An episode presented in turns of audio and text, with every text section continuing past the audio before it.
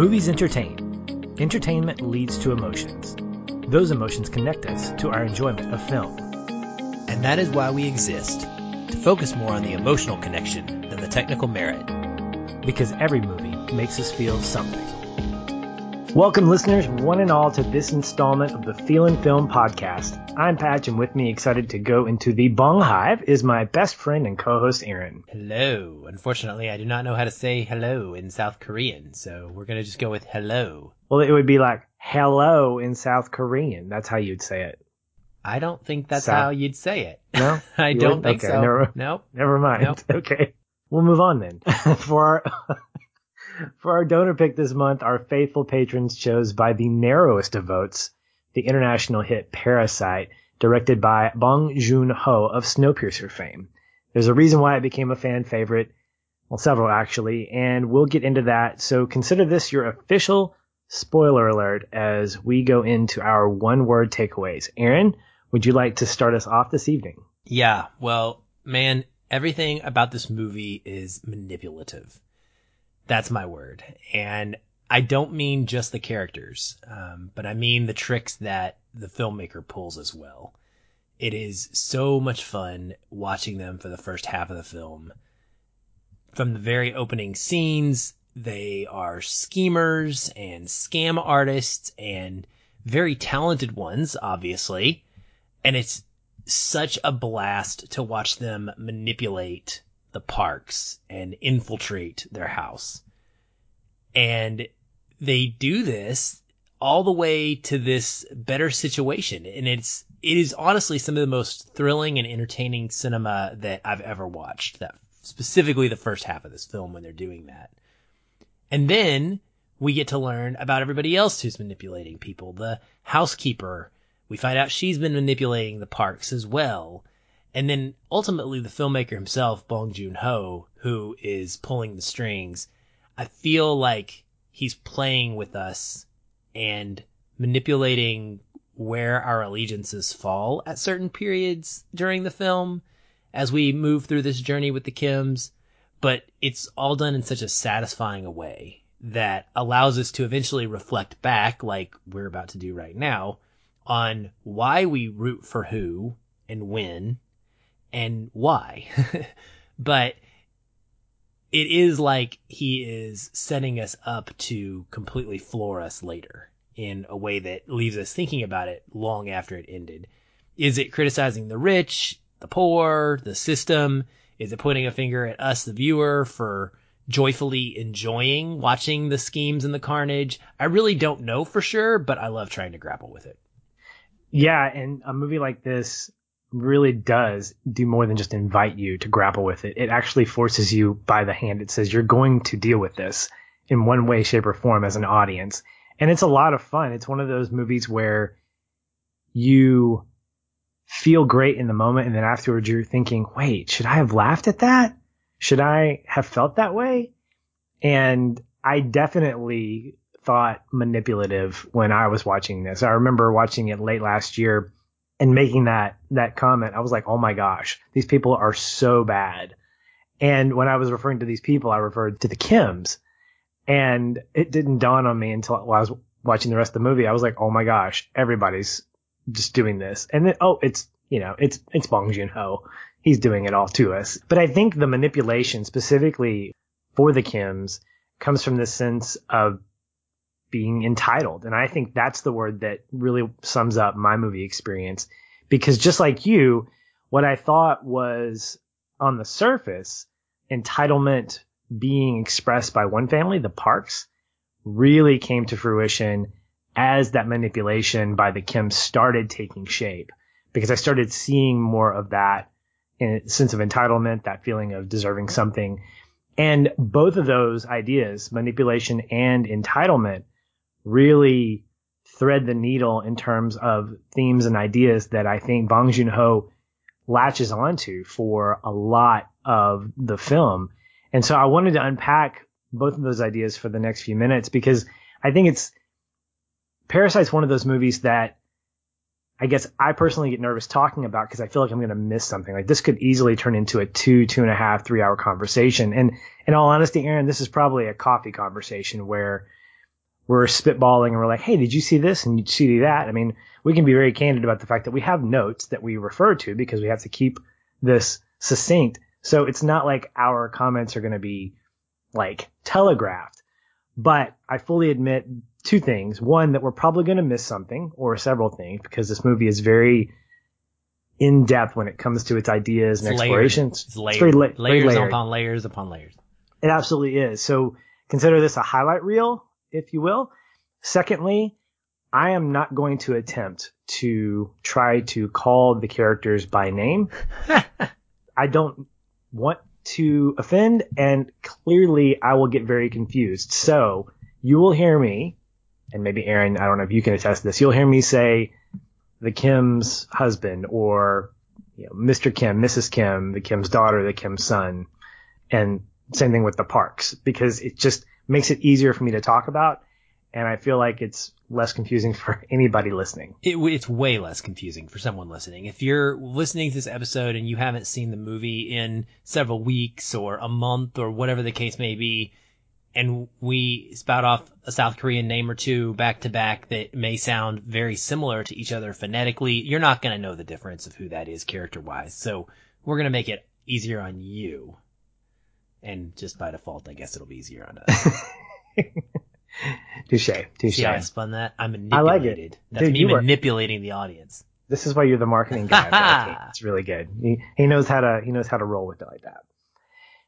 Well, starting off, I wanted to unpack that idea of being entitled, and as I mentioned, I was surprised at how layered that idea was and how Bong Ho puts that on both of these families.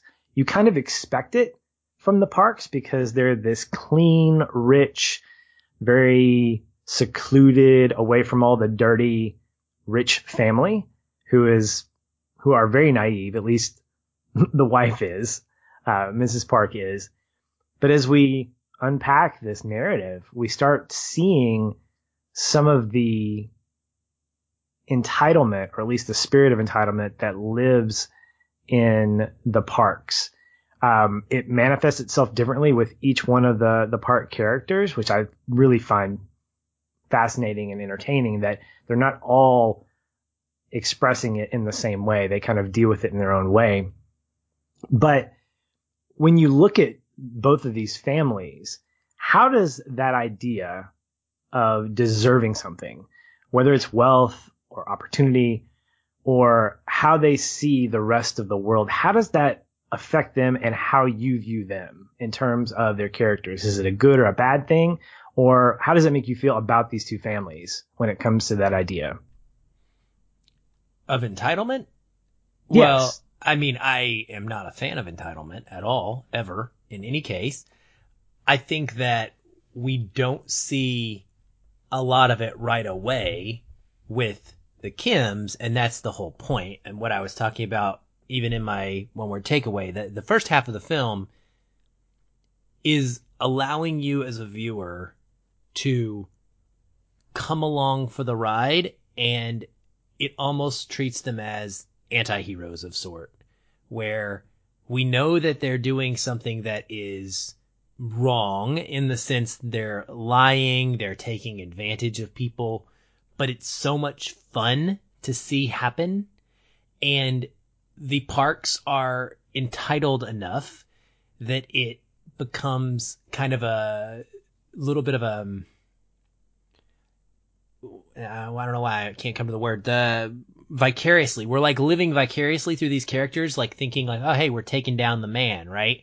Um, and then ultimately you get those tinges of feelings of kind of like cringiness, like, oh well, I, what, what about Driver Yoon? You know, like yeah, now that guy's out of a job, but you know it's okay because this family needs this, so we're right there with them. And I think that's because we see all of this entitlement from the Parks. We get to see how they treat everybody. And, you know, they're not really rude in the beginning of the film, but there's just this sense of being able to buy anything you want, whether it's a tutor or not. Um, it's oh well, we need a new driver. We'll we'll just wave our hands and we have another driver. We'll just wave our hands and now we have a new housekeeper. They always have what they need, and so when we're going through the point of view of a family that doesn't have what they need, it feels like the Parks are maybe even more entitled than they necessarily are as characters, is what I'm getting at. It's not until the second half, I think, where the Kims really start to show some of that entitlement themselves when now there's that other family that they have to deal with. And we start to see this whole thing play out of a cycle where the rich push down on the poor and then the poor ultimately become the rich that then push down on somebody else. It's this idea that there's always somebody above you and always somebody below you in class. And so when you're only confronted with the person above you, i.e. the Parks and the Kims, then you come off as the one that is lacking and the Parks come off as the ones that are entitled. But in so many ways, you could see the family in the basement, I guess is what we'll call them, the housekeeper and her husband, viewing the Kims as entitled ultimately at one point in the film. Where you could also flip that on the on its side and see the housekeeper as entitled once you know her whole story because she's actually been doing the same exact thing. Um and i think that what it allows us to do is that self-reflection. It allows us to think about how we see ourselves in relation to other people in our lives around us, or at least that's what it did for me. It made me start to look at my life and be like, okay, well, who is my Park? And who is my basement guy, right? Like who's above me and who's below me? Who is it that I feel like they're entitled that I really want to be like? And who is it that may look at me and think that about me? Absolutely. And I think that that's a universal mentality.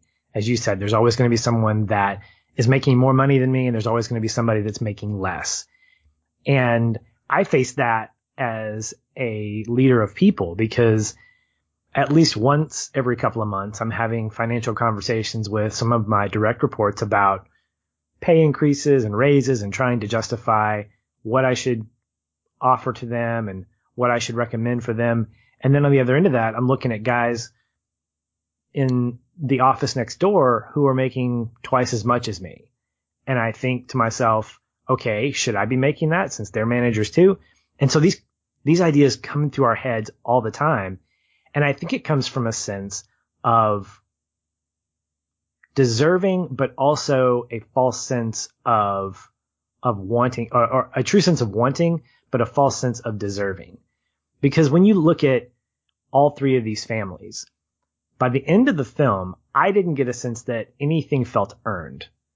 Like there was nothing that we were given by the Parks that showed that they had earned their wealth. Now I know that they did, but, but Mrs. Park, she was just a homebody. I mean, she went to the grocery store with the driver. Um, there, there were very few things that we saw her do in terms of she couldn't cook. Um, couldn't Mr. clean. He didn't even clean, want her yeah. to. He like, exactly. Yeah. So, and, and, there's that great conversation in the car where Mr. Kim says, well, do you love her? And he goes, oh, of course I do. I mean, I guess I have to. And, and it's really, it's he very... says, I love that scene. He says, my wife has no talent for housework. She's bad at cleaning and cooking too. And then Mr. Kim asks him, you know, do you love her? He says, yes, I love her. And he pauses and he says, we'll call it love. And I was just like, oh my gosh, like, that is such a freaking telling way to say that those words. Yeah. So here's what I here's what I start envisioning is that you see the Parks as on paper being the family that should be the Cleavers of South Korea. They're a, a well-to-do family. They should be healthy and love each other when in fact they are all kinds of messed up. I mean, you've got a daughter who will basically fall in love with any tutor. And what in the world are you letting a boy up in her room by herself? That's not what I would ever do. Um, Aaron, I'm pretty sure you would not be in that. You would not want that to be happening. No, part uh, of that's cultural though, and sure. we have to keep in mind, like age wise, it feels kind of gross because he's talking about like, well, when she gets to, when she graduates, I'll date her, and and when he says that, I remember cringing and being like, oh, dude, come on.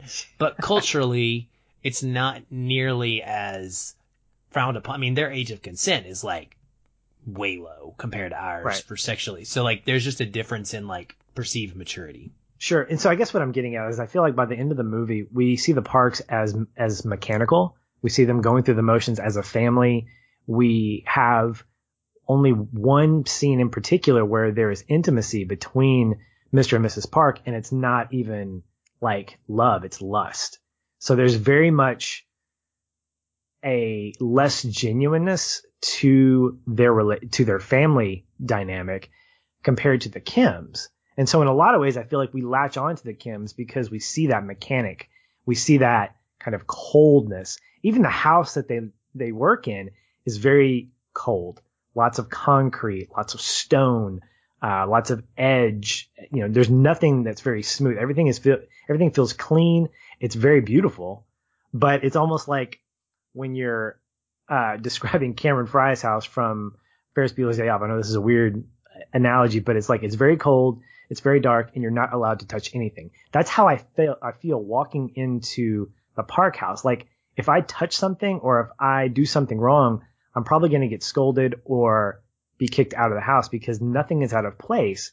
And it's only when the Kims get there and they ultimately get to the, uh, what I call the drunk sleepover and we start seeing what you and I or others might experience. Like, hey, we're getting our chance to ransack the place, to have our run of the place. We'll do what we want. And what that showed me, along with the relationships that we see early on, is that the Kim's family dynamic feels a lot more genuine. It's, it's kind of dirty. It's a little ugly, but it's very honest. I mean, these guys genuinely care for each other. Otherwise, they wouldn't manipulate and try to get the entire family ingratiated into the world of the Parks it, it makes me kind of wonder too. So obviously every family with wealth is not going to have a poor family dynamic, right? And so how do we view the family with wealth differently that is loving and caring and you know, spending all of their weekends together, but they just happen to be rich. You know what I mean?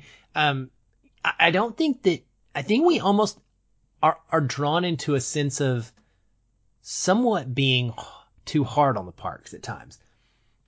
Yes, we get these moments of the smell that is such a big deal, that is so triggering. And I think for anyone that's ever felt that way from someone else that you believe is entitled or has this wealth or this stuff, this life that you want and that they are looking down on you, that can get you a certain way of feeling.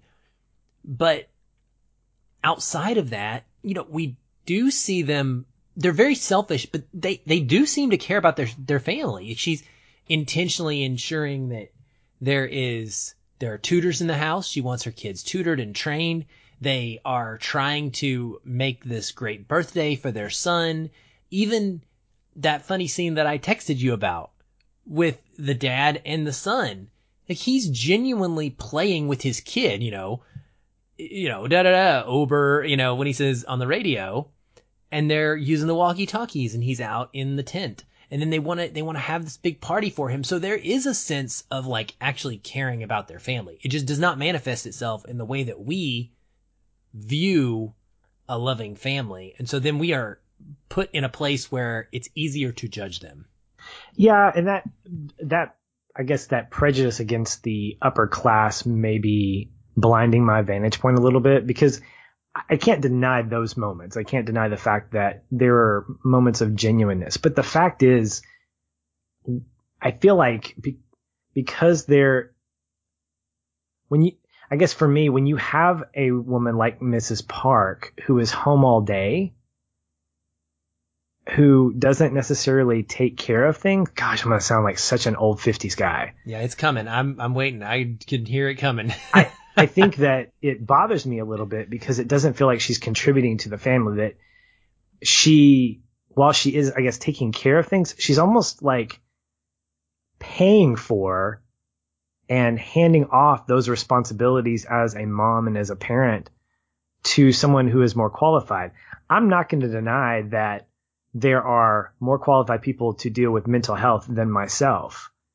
But at the end of the day, I would like conversations to start with my son and myself when he's dealing with personal issues before saying, you know what, let's just find somebody else. We can afford blah, blah, blah, blah, blah. And again, we're talking about a two hour narrative, maybe a third of which we get to peek into the world of the Parks. And there may be some unintentionality that, that Bong Ho is doing here for my purposes in terms of projecting that kind of lifestyle. I just didn't see enough of a family dynamic and I don't necessarily think it was because they were rich, but I think it was influenced by that. I think that money allowed more of a separation as opposed to more of an inclusion. Well, uh, oh, I know, but I think that's that's the brilliance of the film and what that's part how this movie is so layered. I think that's a great example of it because when you really step back and you evaluate why you are thinking what you're thinking, and it's you know much like the learning that we've both been doing uh, um, around race and social justice in the last couple years. But when you like sit back and you start evaluating why you think a thing, it can be very different. And so we are evaluating them from a place of being in the middle class and judging them based on what your perception of a loving family dynamic is and what you would do if you theoretically you think you would do if you had the money, you would still act a certain way. We don't know that because we don't have the money. And so it's, that's what is, I think, so incredible about Parasite is it, it does play with our own thoughts and feelings. And it's not, I'm not by any means judging you for your, for that thought. I don't think that's the point at all. That's not what Bong Joon Ho wants. He wants us to think about it, right? He wants us to consider it. And it's fascinating to me because I'm the same way as you. I mean, like, ultimately, I want to believe, like, I wouldn't want to do that. But then part of me says, well, wouldn't I? Wouldn't I want, like, my wife to never have to work or do anything? Wouldn't that be my ultimate, like, goal? That would be great if I, if she didn't have to do anything, you know, and we could have paid you know, tu- expert tutors for our kids to, to train them and give them the best knowledge possible and have a housekeeper to make us the best meals and keep my house clean. So on one hand, yes, I can see it as very lazy and not being an engaged part of the family. On the other hand, I can see it as, in a way, because I have the money, I'm trying to use it to provide what I feel is the best means for my family. So that brings up an interesting thought about the Kims and the Parks, I think it really comes down to the idea of what you value. And for the Kims, they see, hey, look, if we can get into this job, if we can get into the world of the Parks, we're going to be completely satisfied. But of course, that completely backfires on them because that's not what, what happens. And the Parks, I think, are the same way. They see a value system in saying, look, if money can take care of this, let's let it, as you mean. When I look at that house, I think it's very beautiful, but it's also very cold. That thing could host a ton of people. And at one point it does with the garden party, a, a number of their friends. And so I think you're right. When it comes to how a family works, whether it's influenced by money or a place that they're living, that value system will be influenced by those things. And so I can imagine that in a lot of ways, if we're talking about different cultures, money and location and social status are all intertwined in terms of their influence on one another. So I could probably see the Parks looking at being able to take care of their children with financial means that they would never have to worry about anything as a good thing. One of the things I'm I'm intrigued by is what we don't know about these two families. Their backstory. Where did they come from? It could be that Mr. Park came from really bad means and that he made a name for himself doing whatever it was. We get a very small hint of his job. And then we, we see him taking care of his family because heck, he comes home one night with all this electronic equipment, like he ransacked a Best Buy And it's just like for us, that would be like Christmas morning times three. But for him, it's Thursday night. you know, I just, I was out and I thought I'd get this stuff. And so on the surface, we're like, well, that's not cool. I mean, we could never do that. But for him, maybe you're right. Maybe it is a way for him to say, this is going to make my family happy. And so as people, we can't judge those who make those choices to serve their family in that way. You're probably right. If I had a million dollars, if I'd won the lottery, the first thing I'm probably going to do is pay off our house. But the second thing I'm probably going to do is think about buying a bigger house. Why? Because I can afford it. And so there's this, there's this weird thing that happens where as a middle class person, we look above and below and we adjust our worldviews accordingly because we think, well, at least I'm not like that person. And we look above and we say, man, I wish I was like that person. Well, those are crappy mentalities to have because then what it does is it takes away the satisfaction of where we are as people. And I think that's something that Ho does in this narrative is he challenges each of these families with where they are at based on the connection that they have with each other. There's this really intertwining idea that he's doing with what happens when a rich person and a poor person interact with each other. And he almost questions, should that be separated or should they continue to interact? But I think one of the bigger things that he does is how he manipulates through this narrative, how he manipulates through the Kims, how he manipulates us as an audience. And one of the big questions I had was how he see, what he sees as justification for the acts that the the Kims do in that first half of the film. And I was wondering if you were able to get an understanding of that. Did you see any justification for what they did? You, did you feel justified in the acts that they were doing? Well, okay. Well, first, first to, I'm not gonna, I don't think we should presume at all what he, I don't think Bong Joon-ho is trying to make us feel anything. Okay. I think, and I, I don't think you, you meant that either. I just want to be clear on that. Like it's, it's, he's just presenting a story that elicits all kinds of different feelings from us. He's not he's okay. not got something in mind that he is trying to get at. Like he's not he doesn't have a justification in mind. Is what I'm saying. Okay, gotcha. Um, so yes and no. So the first time I watched it ever, I immediately found myself feeling sorry for the Kims because of how they're presented to us. We start off by seeing them not able to use the Wi-Fi. It's been turned off because they can't afford it. And so they're leeching off of other people. Go figure in a basement. And I feel like, I feel sorry for them. They live in a basement that is under, you know, half underground, this thing. And, and there's a guy peeing in the street outside and they can't get any Wi-Fi and they're trying to make do by putting pizza boxes together and they're struggling and what's the big deal? Honestly, like who no one's gonna get hurt. Like that's how you feel through it up until the point where Driver Yoon gets fired. To when Jessica does what she does to him, I actually, for the most part, have no problem with what is happening on the first watch. Once she comes in and does what she does to him by leaving her panties in the back of the car, is when I started to lose my sense of any kind of justifying what they were doing. Because at that point, I saw people being hurt. I saw people being harmed. And from there, we get the housekeeper pushed out. And of course, great moment, but, and, and fairly hilarious, but done so in a way that is, you, you really, you deep down, you know that there's no, there's no justification for that. Like that person did not deserve what was done to them. And so I stopped feeling at that point. On future watches though, I picked up on so much more nuance that it was a lot harder to ever feel any sort of justification for them. First of all, the mom is never satisfied.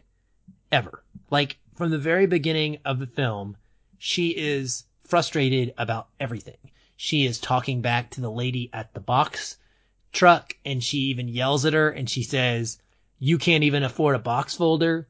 Like she's talking down to the person because they're using her family to make boxes. And then when the kid brings over the rock and gives it to him, She mumbles under her breath, food would be better. She's never satisfied. And it's interesting because those little details kind of come back later on, right? There's another great moment in the opening where Mr. Kim, who for the most part in the film, you can almost feel like is the most flawless in so many ways. There's this great shot that I pick up on where he flicks a stink bug off the table.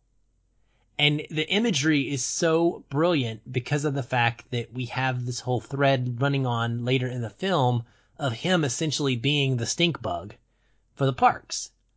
So once we start to see them and the way that they treat people, the way that they run out and make fun of and mess with the guy who's drunk and peeing in the street.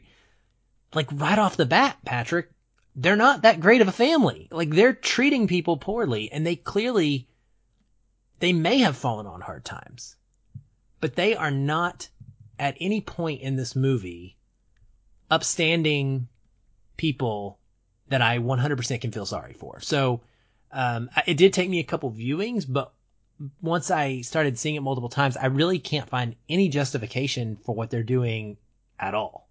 I agree. And I think that there's a, I mentioned earlier that there's this really interesting dynamic with how each of the family members deals with that sense of entitlement. I think there's a level of manipulation that is very present between each one of them. As you mentioned, Mrs. Kim will do anything to get her way.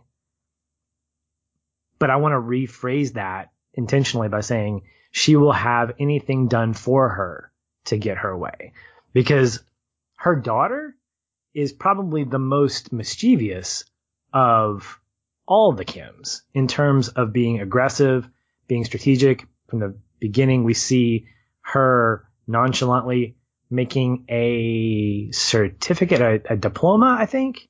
Yeah, she's for, forging the papers that he needs to prove. right. And so when you look at when you look at the two women, you see a lot of clear manipulation, either silently, like passive aggressiveness with her, or even just aggressiveness with with Mama Kim, but with the daughter, she's almost like the executor. So it's I almost picture Mrs. Kim giving her ideas and she's like, all right, I got this. On the opposite end of that, now you have the father and son. And as you mentioned, Mr. Kim almost feels flawless at very, at the very beginning. And I feel like he, the jobs that he has, everything that he is doing, for the most part, he is doing for the well-being of his family. Like he genuinely wants, he doesn't want prestige. He doesn't want fame. He just wants to make sure that his family's taken care of. And his son, his son, I think, I think is probably the most of the four is probably the most pure in a sense, because the fact is when, as you mentioned, when we start the movie and we get to that conversation where he and his buddy are talking and his buddy offers him the job, he questions it. He says, I could never do that. I'm not even in college.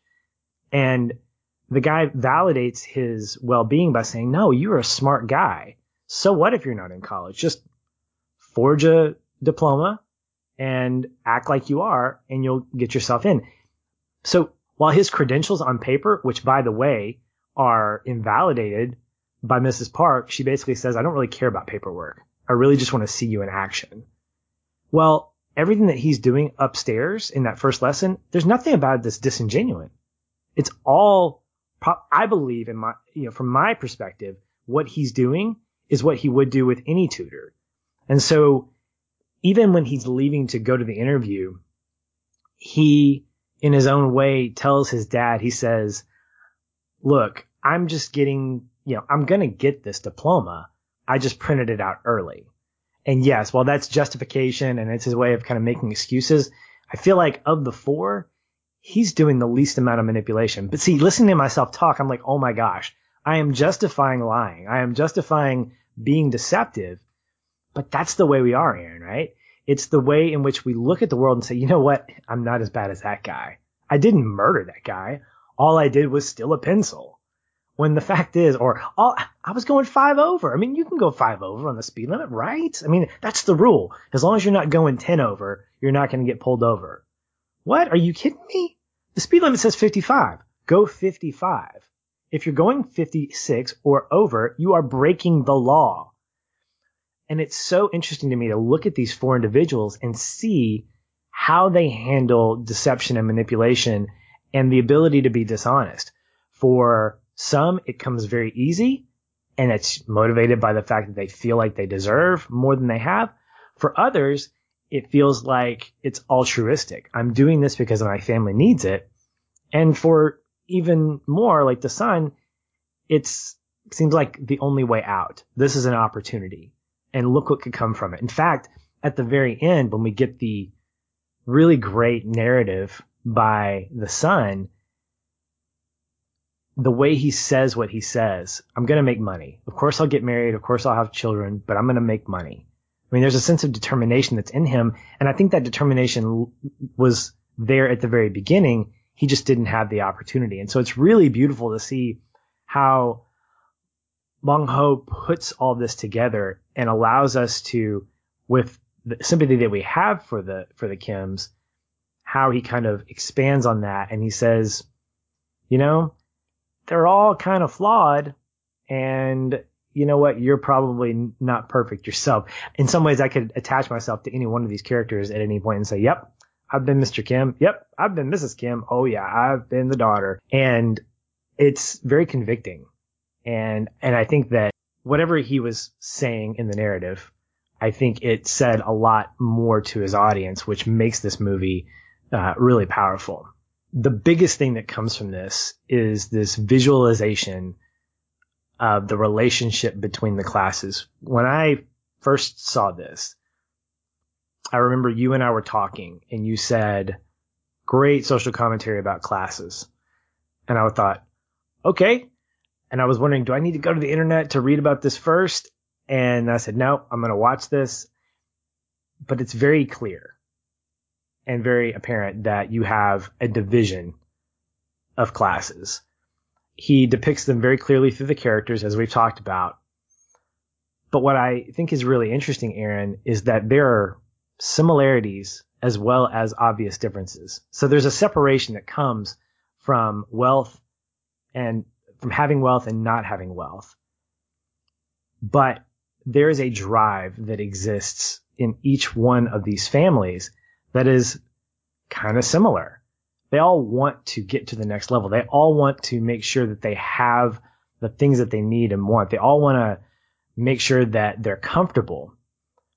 And in some ways, I feel like the Kim's pursuit is a little bit more, say, genuine than the Parks. And it may be because I can relate more to the Kim's journey than the Parks, manipulation notwithstanding. and so I wondered if you saw any of these character traits in these two families cross over as being like, oh yeah, these guys are the same in this regard, but they're completely different in this way. Well, I mean, obviously most of all is the fact that they just, they always are going to look down on somebody that is beneath them. And it doesn't matter if you're rich or you're poor. Like I said earlier, there is always someone below you that you are going to treat as lesser than you. And typically you're not going to see that yourself is doing that or acknowledge it. So the Kims wouldn't acknowledge how they treat the housekeeper and her husband, but they would gladly murder someone over treating them that way. And ultimately, think about that. I mean, the end result of this is Mr. Kim, who is maybe the most sympathetic character. I know you said Kevin may be the most flaw, less flawed, but justifiable, I guess. But we really sympathize a lot with Mr. Kim. And he ends up murdering Mr. Park. For what? For being a bigot or just being a jerk and treating him poorly? I mean, doesn't really treat him that poorly. He acts rudely to him.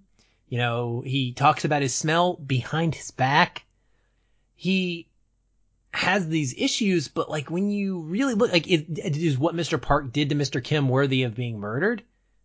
That's kind of wild, you know, to think about that you would go to 11 at that point. I know he's traumatized. His daughter's been stabbed and all of these things are happening, but is that Mr. Park's fault? Right? And yet we want to go and we want, we want to blame the rich for all of the mistakes. I think that is what is kind of being felt here at the end of the film. So I think that that's a trait that they share in that the rich are going to blame the poor. The poor are going to blame the rich, but we're always going to blame somebody that's not us. We're not going to blame ourselves for our plight or our specific circumstances. It's going to be the other that is helping to cause whatever it is that we don't like about our situation. Yeah, there is a blame game that happens. You always have someone to blame. And there's a great quote from an article that I read that talks about the class system and how I think what we get from this film is that classes suck. Classes absolutely suck because of the fact that they intentionally or unintentionally define people by either proximity, by social status, by bank accounts.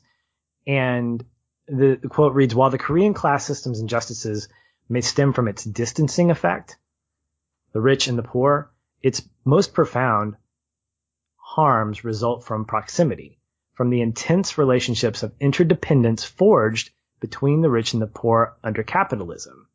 The entanglement of the Kims and Parks stems from this paradox. The efforts of the rich to isolate themselves from the rest of society only bring them nearer to those whose life circumstances they wish to escape. The Parasite is mainly about interclass conflict, its most brutal scenes depict fights between members of the working poor. So now you have two different things happening. This quote, I think, clearly identifies something that's happening in the film, and it's asking a question. Can the rich live without the poor? In this depiction, the Parks clearly cannot be sustainable without having help from people that make less than them. Clearly, you need to pay people to take care of your family. And I'm, I'm being overly simplistic about that. Clearly, you need somebody who doesn't make as much money as you to come in and clean your house and cook and do all the things that you can't do.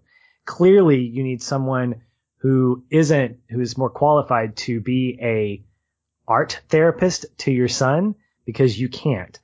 And I think in a lot of ways, there is this idea that because there is this dependence on another class to make you feel better or superior, it creates more of that distance. I don't know if the, the question is answered. What's the, you know, what's the solution? I think it acknowledges the fact that there are classes out there that exist in every culture and those classes tend to encourage each other more than discourage each other. That the idea of the rich get richer and the poor get poorer. I wish I knew what the answer was. I wish I knew, okay, well, do, do we just go completely socialist and like everybody makes $40,000 a year? I don't think we get to that point because that will cause even more issues. But I think it asks a good question in that do the different classes really need each other to thrive? And what does that thriving look like? Is that thriving really meant to be at the expense of others? Or is it really improving the quality of life? And I think that this story plays out as if it doesn't, as if the more you ingratiate yourself and accept the fact that there are different classes and that you want to live a certain way, the more it causes division. So there's like this, the closer you get, the more divisive, divisive it it, it the more you live in it, the more divisive it becomes. And there's a fantastic symbol that I I picked up this time around, and it's with the um with the meal that's planned after the camping trip. It is a it is a Korean meal. It's a cheap Korean meal of basically ramen noodles mixed in with different um, different sauces and whatnot. But what's interesting about that, it's like a two dollar meal. What's interesting is that the Parks say go ahead and add sirloin to it. Now I needed the internet's help to to see this, but this symbol was really kind of the epitome of what the class system looked like, where you had to actually have both to make something work. you had this cheap bowl of noodles that was enhanced by a expensive meat, or it didn't need it. But the fact is, this meal that Mrs. Park was consuming came at the expense of both rich and poor ingredients. And I think for my money, that really epitomized what I think the South Korean culture looks like in that when it comes to consuming the things of your culture, you have a rich culture and a poor culture, and they're not separate from each other. They're actually intertwined. We just don't necessarily like to see that. Yeah, I mean, interesting. The title, of course, I think is one of the first examples of that because your gut is to take the word parasite and say, well, we're obviously talking about the Kims because they are leeching off of the Parks. But as you pointed out, essentially the Parks are leeching off of the Kims as well. So the parasite is really both and and neither at at any given time. And it's really intriguing to see how he presents the system or the I guess the act of trying to get out of your specific class and specifically for the poor to rise up because this phrase "eat the rich" is thrown around a lot. Uh, it came up when Joker came out last year as well. But what we have is you have ultimately a poor family that rises up and kills the rich family, metaphorically. But even after they do that, the poor family family is still trapped in slavery in the basement of the rich family's house, even though the rich family is gone. Right? And so what we end up having is this cycle where the rich people on top have changed, but the poor people in the basement have also changed. But there's still poor people in the basement, even after the murders, even after all of the craziness and people's lives being completely ruined or lost. We still have somebody at the bottom pining for the top, even though it's not any longer what we started out with at the people at the bottom pining for the top. And so the only plan we're left with is that great, awesome speech by the son who, what's his plan? I'm going to make a whole bunch of money and go buy the house. So then what? Then you're now on the top and then somebody else comes to be on the bottom. So it, it presents this cycle that I find incredibly interesting to look at because there isn't really a way to just put your finger out and go, this is how you stop it. and that's the point, right? It wouldn't be interesting if you could just be like, well, it's solved all the way if you just do X, Y, Z. The reason this is an issue in South Korea, the reason this is an issue in the world is because it's not easily solvable. Is that class is a thing and we have created that and it is a manner of control and policy keeps it in place and this is it playing out and and, and I do too. I love the symbolism like you said. The stairs, um, I like the stairs and the use of the stairs in the house going up, going down. Um, I like that the Kim's house or I guess wherever they live is essentially a middle ground between an above ground home and a basement, which kind of signifies it, it's almost like you know you're looking at it at the beginning of the film after you've seen it once and you realize well they're uh, he's telling us right away they're in the middle. They're not really at the bottom. There is actually someone in a basement that lives lower than they live but they don't see that. They just see themselves as the basement.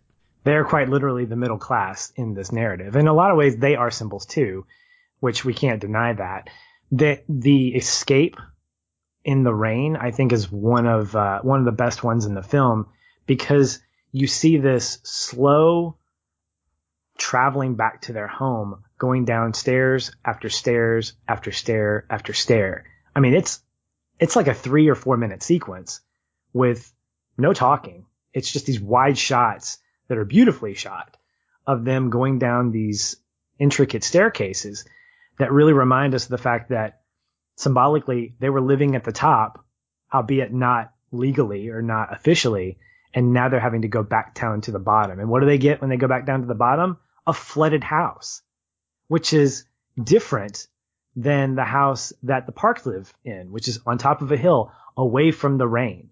The rain is another great symbol in the fact that the way the Parks and Kims view the rain is either a blessing or a curse. There's this fantastic line the next day when Mrs. Park is getting things ready for the garden party and she's talking to her friend on the phone and she says, Oh, I'm so grateful for the rain. We have clear skies and the pollution's gone.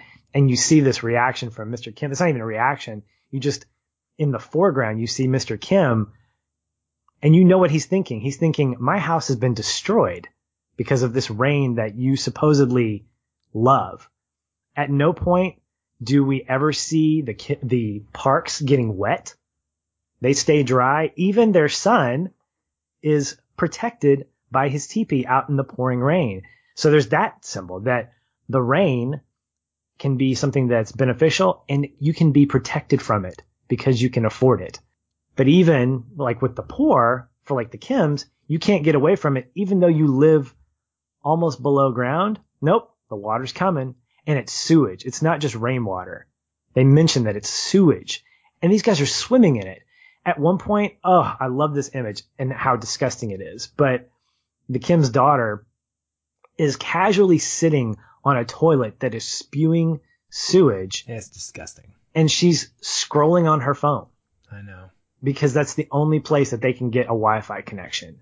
Yep. It's beautiful imagery. I say beautiful. It's disgusting imagery, but it's beautiful yeah, for the for the motif. But even the rock, you know, that rock shows up the entire movie. It's carried around by uh, the Kim's son, and eventually, you know, it's supposedly going to be used as a weapon. But eventually, he puts it back. And I was reading online about what that symbol might mean, and somebody pointed out that in some ways, when the rock is put back in the river where it came from, the rock is symbolic of the poor, those that can't move, those that can't get out of their current situation. And the river represents the rich. And so while the rich continue to move by and move along, continue to kind of live their life, the poor are just kind of stuck and they kind of hold on to the moments when the water passes by and get those instant satisfactions of just fleeting moments where they feel satisfied. And I feel like for the Kims, that's what this movie was about. They were a rock in a river that for the course of what several months, they were living that life. They were appreciating that. But in the end, they were still poor. And I think what Bong Ho does more than anything else is he really kind of nails that at the very end when we hear this great fairy tale of the Kim son who's going to buy the property and his dad will be able to walk out. But then we're told, nope, that's not what's going to happen. Eventually I'll do that. And so what we think actually happens is really just a dream in the mind of a, of a boy, of a, of a young man. And well, so I think, I think, so wait, hold on a second. Cause go back to the rock because what you're, what you're saying about this rock is, to me, it's really, I think that's I think that's looking for something that may not be there. Maybe. He actually specifically is narrating during the sequence with the rock. And he says, Dad, today I made a plan, a fundamental plan. And he's putting the rock into the creek. And he is, to me, he is very clearly calling back to the great conversation, almost my connecting point, that he has with his dad. Right? And I'll actually read it because I love this moment so much. They're laying there in the freaking shelter after all of the crap has gone down, right? And he says, his dad's talking to him. He says, Ki-woo, you know what kind of plan never fails? When you have no plan. You know why? If you make a plan, it never turns out like you want. You think all these people wanted to be sleeping on the floor with us in the shelter? You think, uh, that's why you don't make a plan. Without a plan, nothing can go wrong. If something spins out of control, it doesn't matter. And if you kill someone or betray your country, it doesn't effing matter, which is also like some foreshadowing there. And he says, Dad, I'm sorry for all of it. I'll take care of it. He starts taking responsibility because he's the one that started this whole thing, like you pointed out earlier. And the whole time he's hugging the stone, right? And his dad calls it out. He's like, why are you hugging that rock or whatever? And he says, it keeps clinging to me. I'm serious. It follows me. And when he puts it in the river and says specifically, dad, today I made a plan, a fundamental plan. I think he is rejecting that idea of relying on the rock, relying on chaos and randomness and and because that's what he's been doing. The, the rock has symbolized prosperity and wealth and it's going to bring you luck and all of these things that it clearly does the opposite of in for them in so many ways. And instead he's saying it's not a rock that's going to solve my my problems. It's getting a job, earning the money to buy the house, and then moving in with my mom. Like it's on the on its head is exactly what we would think is the right choice to make, right? That's the responsible thing to do. Uh, but yeah. for me, I really do think that the bearing of the bearing of the rock is a symbolic of him saying, "I disagree with you. I am gonna make a plan, and it is going to be a very thorough and smart plan. It is I'm gonna do it the right way, and I'm not gonna rely on." luck or mysticism or lies and scams. I'm going to put that behind me and I'm going to go forth and I'm going to get you out of this situation and pull our whole family out of it instead of the way that I did it in the very beginning of the movie by trying to get it fast. I'm going to get it slow, but I'm going to get it for good. So this is what I love about this movie because I have a completely different interpretation. That's great. and I would have completely agreed with you had the end of the movie ended with that dream state and not kicked back to the son pinning that letter because rather than leaving us in that dream state, Bong says, er, and he returns us back to that apartment where the son hasn't executed the vision. He hasn't done the plan.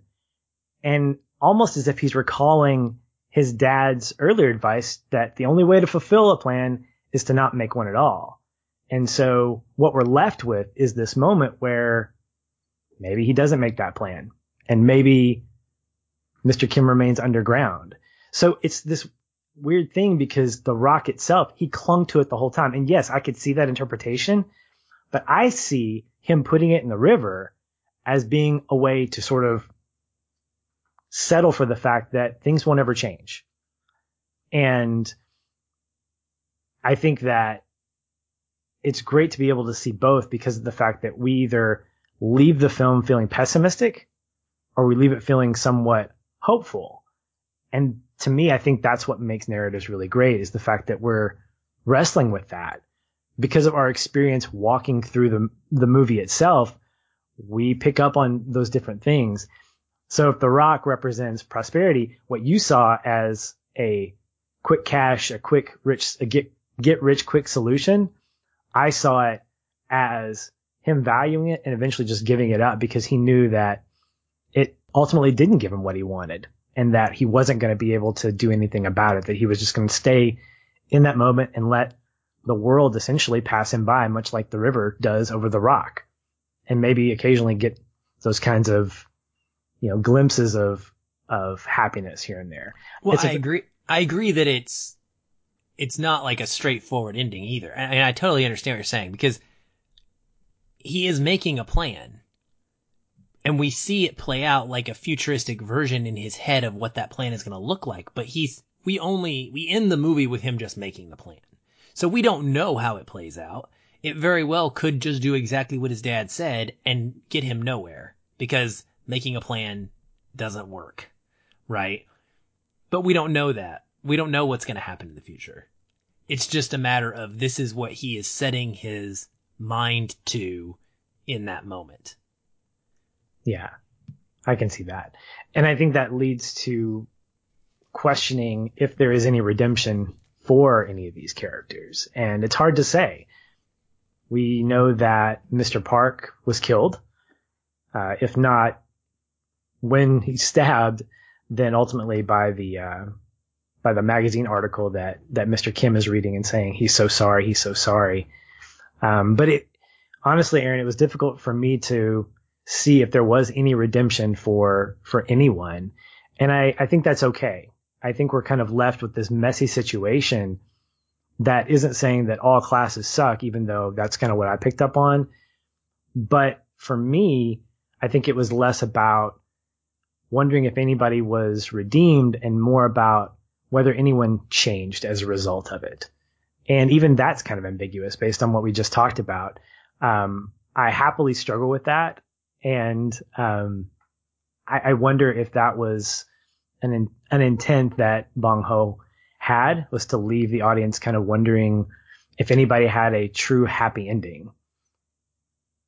Oh, I mean, I don't think there's any question. Like, there's no, I don't think that's a questionable thing. I honestly don't think that this is a debatable question in the least. I mean, I no, there is no one that is redeemed at the end of the film. Period. Like, there's just not. There's no act of redemption that has a chance to take place. You know, Kevin survives. That's not an act of redemption. You know, he's given a new lease on life. That's grace, not redemption. He's, he has not done anything to absolve himself of his role in the horrors that took place. So I absolutely don't think anyone is redeemed of their decisions. Um, and I don't necessarily think anyone has really changed all that much either. I think they all still hold very similar positions to what they came out of this with. You know, I, I mean, he still wants to get to be the rich so that he can theoretically save his dad, but it's it's still a point of like emphasis to become the other in this scenario for him. Like that's still the goal. Uh, and and it's so so I don't think that they're redeemed in their way of thinking either personally. Yeah, I look at what Kevin ultimately wants to do and I think to myself, could you not just break in? Could you not just sneak in? Could you not ultimately just get into the house some way and rescue your dad? And I know that's a, it's an obvious question to ask because I think there's something else behind that. It's exactly what you said. Ultimately, I think he wants money. I think he wants to be rich. He wants to feel like he can take care of his family and the rescuing of his dad, I think is a byproduct of that. But ultimately, I think his motive really is to be rich. And I think it's reinforced by the fact that he says, sure, I'll have a family, I'll have a wife, I'll have an education, you know, things that you and I value, things that most people on paper would value. And he sees those as just kind of byproducts to getting a chance to, yes, rescue his dad, but ultimately buy that house. And I think it's, I think it's an interesting send off to, to his character and for his mom and ultimately to the story before we get into our connecting points, I really just wanted to hit on the the story itself because we talked a lot about the symbols and the layers that exist. But I think that independent of that, I can't you know objectively say this, but I think independent of all those things, it really works well as a a movie as just a straight story. Like even if you didn't have all these messages attached to it, there's intrigue, there's definitely entertainment. There's some education in, in here. And I think ultimately most people walk away from Parasite thinking that was a great experience. And I, it's difficult to do that because you could get overly preachy. I recently watched Zootopia for the first time and I know it got a lot of pushback when it first came out because of the social commentary. I think it handled its stuff pretty well apart from a couple of places that it felt a little preachy from my, from my take. But I think when you have a story that you can enjoy, at least on its first viewing, for the events that take place, for all the espionage, all the tricks and turns that take place in, in the story, when you can leave the movie experience feeling like you had a great time, I think that's a great movie experience right there, independent of all the other stuff that gets unpacked. I feel like it's like it's a, a present that you just open. You're like, oh, wait, there's more down here. Oh, there's more down here and being able to pull out that first layer of entertainment, I think Bong Ho did a fantastic job. Yeah, I mean, I, I think that there's a clear reason why it is so beloved this year. So many people's best picture of the year. So many people clamoring for it to win award after award. And that there's a reason that it, when many, many international films have never had anywhere near this sort of popularity that this one has. It's because it does do both. It's not just entertaining, it's the class stuff, but in a way that is actually more than just both. It's entertaining and exquisitely made from all technical aspects and quality. And so when you put all those things together with the acting and, and just every element of this film, even the score, I noticed the score on this last one. I hadn't really paid too much attention to it, but it's beautifully used. There's some like great classical music used at perfect moments. Um, I mean, it, I just, I really stuck out to me that everything about this is exquisite.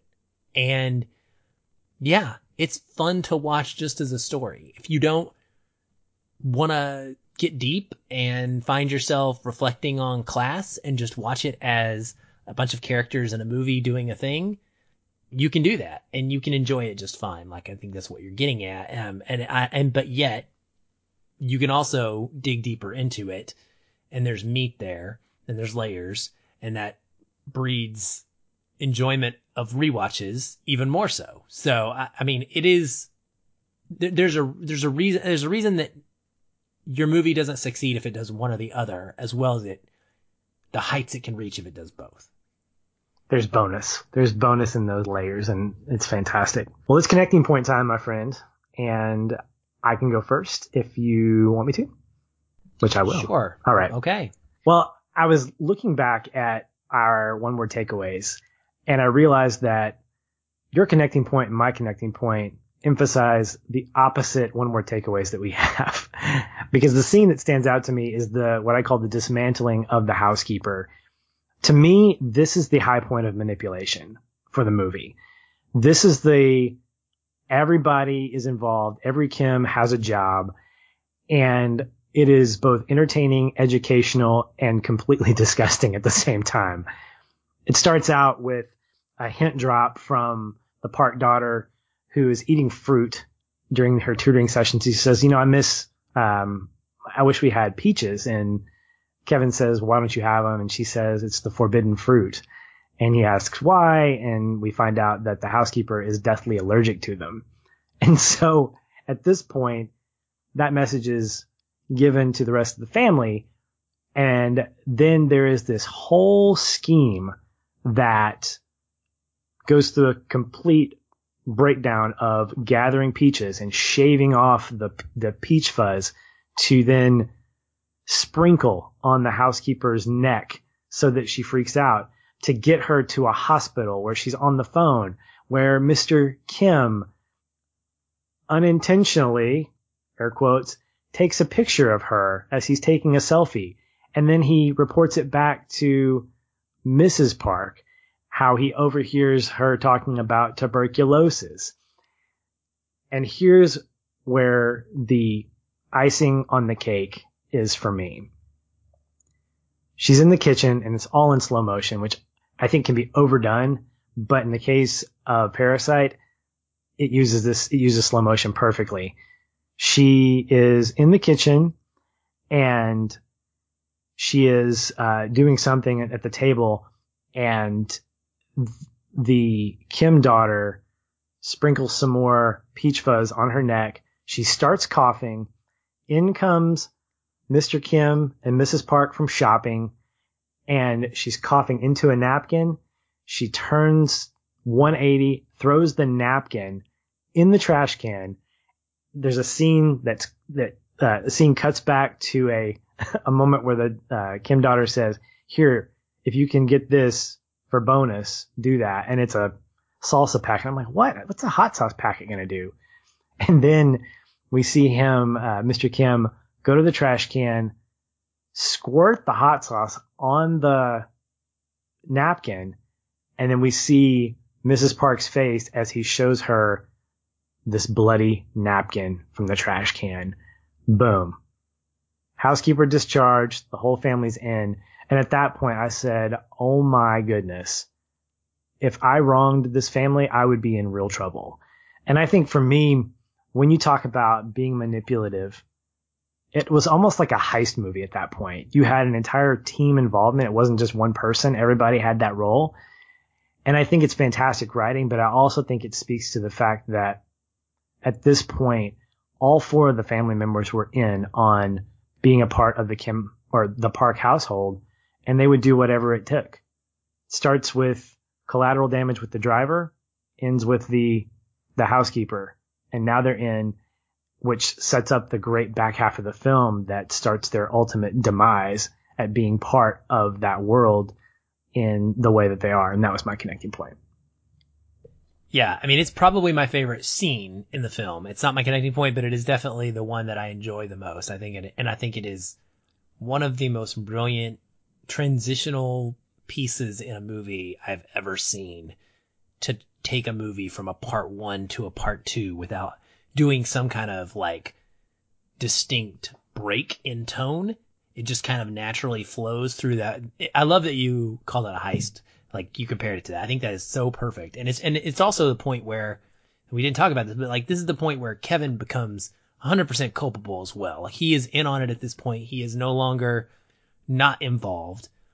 I love a couple things about that. My favorite part of that scene is actually the dad who I had so much empathy for up until this point as well, but his involvement in it and him practicing that speech, like it made me think about how much effort they put into this scam and to everything they did, how much energy to getting themselves into the positions that they have. Like what would that energy look like if translated into work, into something else that wasn't a quick fix?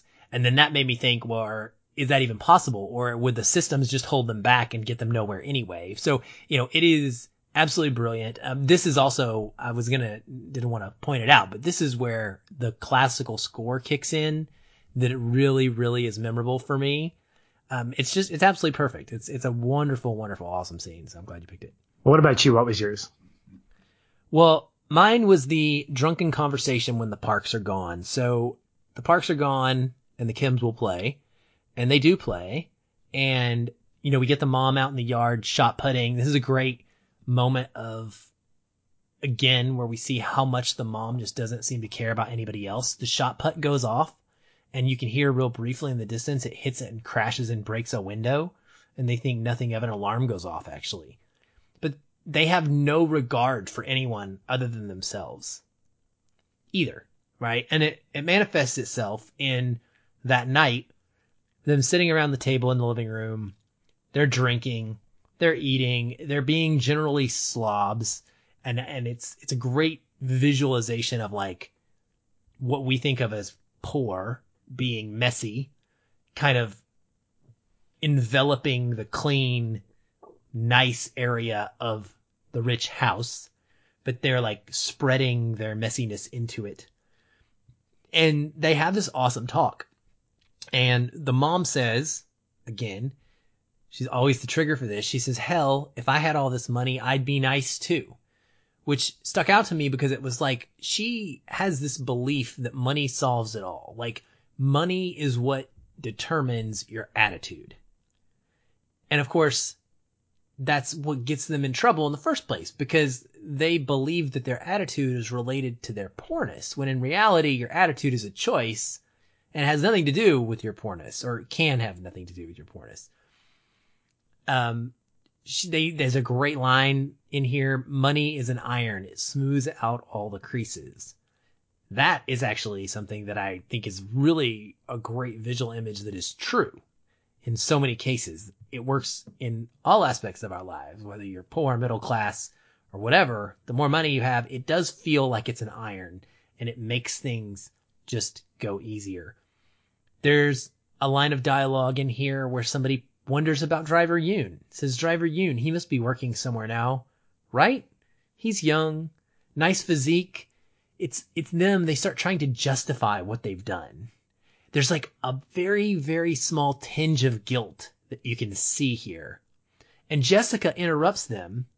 Jessica the schemer, the worst of the bunch as you kind of pointed out, in a lot of ways. Focus on us. We're the ones that need help, right? Not driver Yoon, but me. That was like really painful to listen to because you're like, my gosh, at this point, I can't root for you at all. Like I, in fact, my allegiance in many ways almost starts to change in that moment to where I kind of want to see the downfall because I'm like, I'm kind of tired of seeing you get away with this because you're so ungrateful for the situation that you lied your way into. And then there's great use of just, again, with Bong Joon-ho being such a, an expert filmmaker, Jessica is, is screaming and there's a, a matter of timing. This, she, she yells and lightning crashes at the same moment. Um, he just, he's so good about putting that stuff together. And then as we transition out of this into the moment where the family starts to come home, there is this time where they start to fantasize about if this was their house and what they would do and how they would treat it and whatever. And it just kept, it made me think, Patrick, it's like, it's never enough. And that's what this whole thing kind of bore out for me was that no matter what amount of wealth you achieve that takes you up that next level status, that next class, you're always going to wonder what it could be like if more was yours. So they can't just be content in that they have this awesome opportunity to have this great night alone in the house while the, the parks are gone and enjoy it. They're already in the midst of doing that enjoyment, trying to think about what more they could get out of the situation. Yeah. And that's the cycle. And that, and, it, and if you can never be happy with what you have, then it's going to be a real problem in life for you and for them and for anybody, right?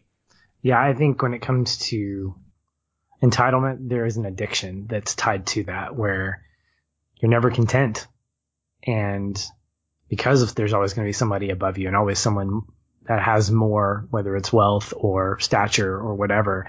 And you're right, that scene plays itself out with a big giant ew when you finish it because even the way the set is depicted, it's just, it's a mess.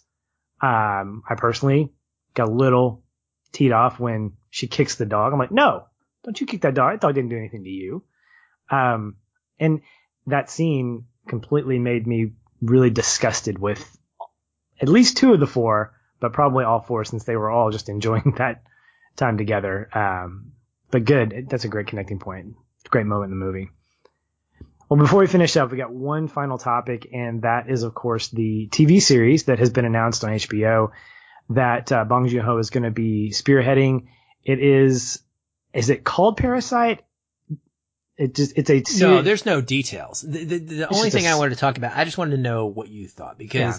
when this, when this first got announced that Bong Joon-ho was potentially going to partner with Adam McKay, which is like, oh, what kind of pairing? Like, what in the world's going on there? To make his movie into some sort of a series for HBO. So at this point, it was just a pitch idea, and that's still what it's kind of going on right now. But he has actually spoken some about what his ideas are, and he says that he has essentially six hours of movie worth of ideas on his iPad. Please don't lose that um, that he has backstory on all of these characters. He has moments and, and things that fill in the gaps of time. Gave an example in this article, um, this interview about the housekeeper when she comes back to the house in the rain and she's ringing the doorbell. By the way, probably one of the most amazing scenes in the film from just a perfect filmmaking standpoint is when all the music stops and we just hear the doorbell ringing over and over and over. It's absolutely freaking terrifying. Um, but she's sitting there at the door and she has bruises on her face. And even her husband notices these bruises, but she never says anything about where they came from. So he said there's an entire backstory about what happened to her in the meantime when she got kicked out of the house and between then and her coming back. And there's backstory as to how she knew about the bunker in the first place when she worked for the previous owners of the house, the architect that designed it or whatever. So he's got all of these little details that he believes is worthy of an actual six hour movie. And he said that that's how he originally wanted it to be, but he knew that that wasn't realistic. You can't put a six hour movie in cinema. And so he hopes that this will allow him to put the full vision with all of the information out there. So knowing that, I'm curious, how do you feel about this? I feel pretty good as long as you get some of the original cast to return. Because if we're talking about stuff that takes place before the end of the movie, obviously, then I need to see more Kims and I need to see more Parks. And I, I want to see things that, in all honesty, Aaron, will enhance Parasite as a film. So if you're going to give me backstory, if you're going to fill in the gaps, I'd hope that those things weren't just filler, that they were really going to add to the narrative that we get in Parasite. Otherwise, I could take it or leave it. So I am of the pretty much exact same mindset. For me, having the original actors is absolutely key because you're totally expanding on the exact same story. You're not telling a side story in a universe. You're not referencing those characters. It is about those characters. So yes, if he can get them back, I say I'm all for it. Um, because he already had this information in mind, I think I feel a little better about it than him trying to, him feeling like he needs to create more in order to satisfy a demand. This was something that he pulled out in the first place. So it's more like him just put, it's more like a director's cut, only a really, really, really, really long one. I love the world. I love the movie so much. Every time I watch it, I feel like I fall in love more with it. So I would like to learn some more about it for the most part. There's a tinge in me though loves the mystery, man, and and says it's okay that I don't know why she has random bruises on her face and that that question never gets answered because I don't have to know the details. I can use my imagination, and I think that that's a lost art sometimes in movies. And I think back to like Inception, right? And people have for years wanted to know whether or not that stinking top spinning is ever going to fall or not. And we just don't get to know. And there is something really special about that. And so I hope that whatever he does, and I have to trust him at this point. I have to say, like, he's earned the right to have me go in with expectations high and give him the benefit of the doubt. But that's my hope is that it does not undo and tell us every little detail, that it still leaves some things that don't have all the gaps filled in because I, I enjoy that uh, in a movie. I do too. Well, the January donor pick is in the books, and hopefully you've enjoyed listening as much as we've enjoyed talking. We're not done yet, though. If you are one of our faithful Patreon donors, you will see some good bonus content showing up in our feed right next to this episode. If you aren't, think about becoming one, where for as little as a dollar a month, you can get access to vote each month's donor pick, as well as listen to us ramble on about why we love things like romantic comedies and movies that take place in high school, as well as expose ourselves to the world regarding our lack of movie trivia knowledge. Find out more at patreon.com slash film. Finally, we will be continuing our tribute to director Makoto Shinkai next week as we cover his short feature, The Garden of Words. Aaron, thanks for another great conversation, my friend, and we'll talk soon. Hey everyone, thanks again for listening. If you enjoy the show, we'd love to hear from you you can leave us a review on iTunes or wherever you're listening. These help increase visibility for the show and grow our community of listeners like you. We also invite you to connect with us further by joining our ever growing Facebook discussion group. A link to that is in the show notes, or you can just search on Facebook and find us that way. If you'd like to continue the conversation with me, you can follow the show on Twitter at Feelin' Film, or connect with me in the Facebook group. I'm very active in both places and would love to chat. And if you want to connect with me, you can find me at Shoeless Patch on both Facebook and Twitter. Be sure to tag me in any comments so that I'll be notified and not miss you. Once again, thank you for listening. We'll be back soon. Until then, stay. And keep feeling film.